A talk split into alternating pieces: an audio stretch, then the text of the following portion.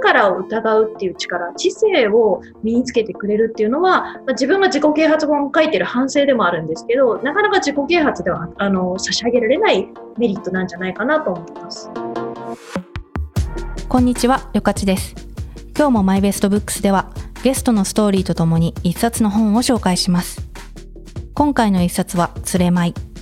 名作小説を数々生み出した超ベストセラー作家、有吉佐和子さんが描いた物語です。ゲストは外資系企業でマーケターとして働かれた後、現在は恋愛やキャリアについて執筆されているライターのトイアンナさん。彼女をお迎えしてお届けする3回は、名作小説を題材に様々な愛について読み解いていく回になっています。第2回は母と娘の愛がテーマ。そして現代において小説を読むメリットは知性を得るきっかけになることだと語るトイアンナさんに知性とは何かについても聞いています今回も物語のネタバレが含まれるエピソードなので注意して聞いてくださいね。そして小説のオチを知っている人はきっとこのエピソードを聞けばこの小説の新しい読み方が見えてくるはずです。まずは物語のあらすじからご紹介します。マイベストブックスマイベストブックスマイベストブックス主人公は、えー、舞の家庭にあ、舞踊ですね。日本舞踊の家庭に生まれています。で、えっ、ー、と、妹がいて、で、自分がいますと。ところがですね、妹がその舞踊の天才であると。いうことで、明らかに母親からひいきされずに自分は育ってしまうんですね。で、その天才かどうかっていうところが、また悔しいところに技術じゃなくて、体型で決まっていて、あの日本舞踊に向いている体型っていうのがあるんですよ。で、その主人公っていうのは明らかにそうじゃなかった。X 脚で、で、寸胴じゃない。着物ってね、寸胴じゃないとね、綺麗に着替えないんですけど、寸胴じゃないと。いうことで、そもそも手足がダメって言われたらね、これは絶望的だと思いますが、あの、それでですね、妹さんの方が、まあ、天才と言われてるところもあって、のびのびと育って、で、奔放に、この時代にしたらね、本当にありえないぐらい、これ戦前の話なんで、本当に恋愛を楽しんだりとか、あの、いろいろやっている中で自分はとにかく努力で追いつこうということで、もう血の滲むような努力を重ねて、自分の恋愛も諦めて、そして戦争を迎えると。つまり、ここまで頑張ったのに、自分のその舞をする場所っていうのは大空襲で焼かれてしまうんですね。で、戦後が来ます。で、アメリカ軍が進駐してくるんですけれども、まあ、ここで、えっと、舞踊の道を立ってはいけないっていうことで、あの、主人公、アキコさんは、実は努力の末に当主になれていました。で、投手になってその体のハンディキャップも超えてあの一流の舞を見せてで常連の馴染みのお客さんも説得できていました。っていう状態でところが馴染みのお客さんはみんな死んでしまったと。どうするっていう時にあの中心軍アメリカ軍の前でヌードになってそれでも舞をする見せるっていう道を選びます。で、えっと、彼女の体型っていうのは実はボンキュッポン。これがあの舞には向いてない体型なんですけれどもあの非常に理想的な進駐軍にとっては嬉しいボディラインだったっていうことで拍手喝采を得る。自分が最も憎んできた自分の体型によって戦後に拍手喝采を受け当主の座も得て生きていく。それでも母親の愛は得られない。というあの辛い親子愛の取引の物語です。激動の時代を生きる女性を描いたこの作品。トイアンナさんはこの作品でどんな愛を語ってくださるのでしょうか？現代に当てはめると、まあ、親の言われる通りに学校行ってで親の言う通りの希望する大学なり高校なり進んで親の言う通りにいいところに就職してって頑張ってきてなんなら親の言う通りに結婚したのに愛されないっていう苦痛に、まあ、すごい近いものがあると思ったので今回選ばせていただいてます。あのこの主人公っていうのは基本的に母親の愛っていう幻想、まあ、にすがってしまってでそれを得るために死に物狂いでひたすら努力をするわけですね。でそれって当時のねお家を守るという仕組み作りに対しては非常に良かったと思うんですけれども果たして現代においてそれっていいって言えるんでしょうか？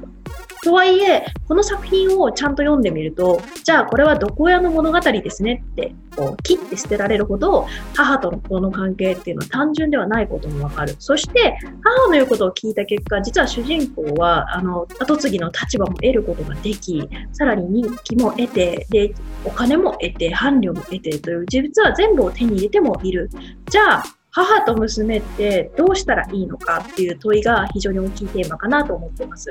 親の期待に応えようとする子供、期待に応えさせようとする親。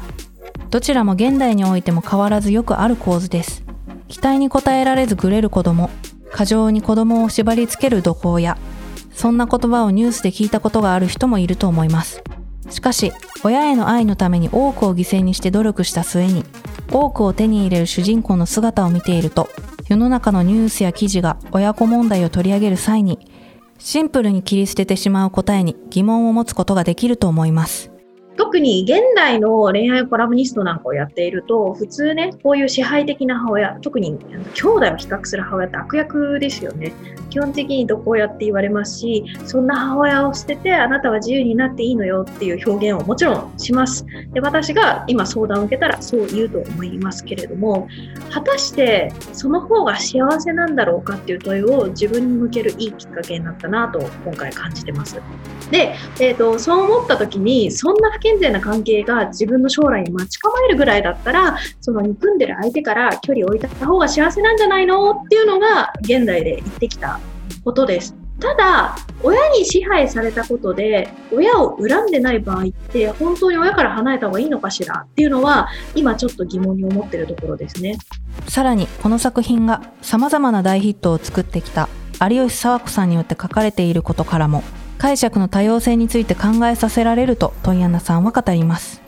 特に有吉佐和子さんっていうのはそういうテーマの本ばっかり書いてるわけではなくってあの戦後の動乱期に逆に自立を選ぶ女性の話もかなり書いてるんですね。なので、えっと、あえて母と一体化する道を選ぶっていう多様性のある結論をここで出してきたっていうことがあの実はあの私たちがこれはどこやですって切って捨てること自体がなんかこう凝り固まった狭い選択肢なんじゃないかっていうことを見せてくれたように感じてます。本を読む時間がないよ。通勤時間に読めば？でも電車で本を開くのが面倒。それならオーディオブックね。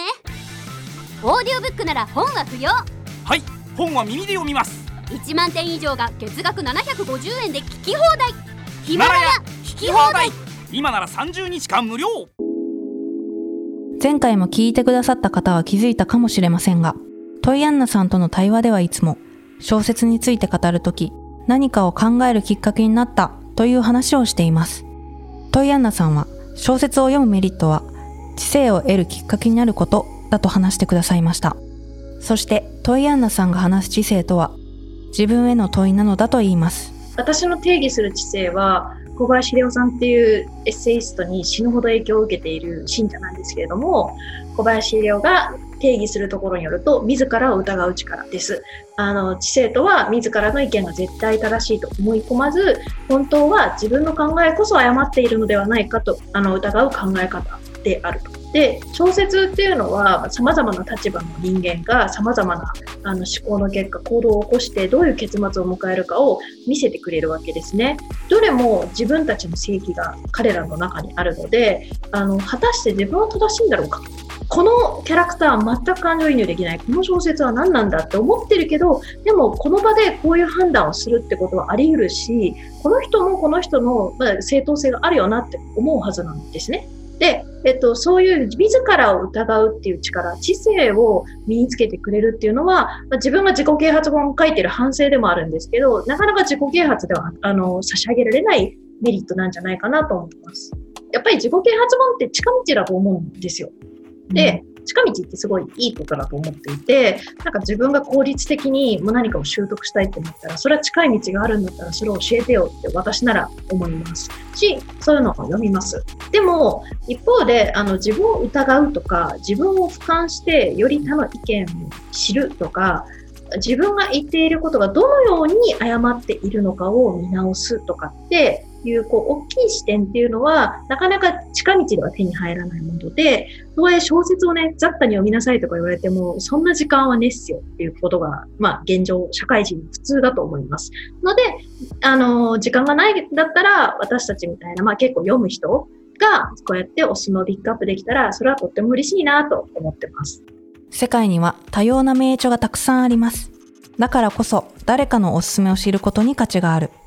マイベストブックスでもたくさんのおすすめを届けていきたいですね。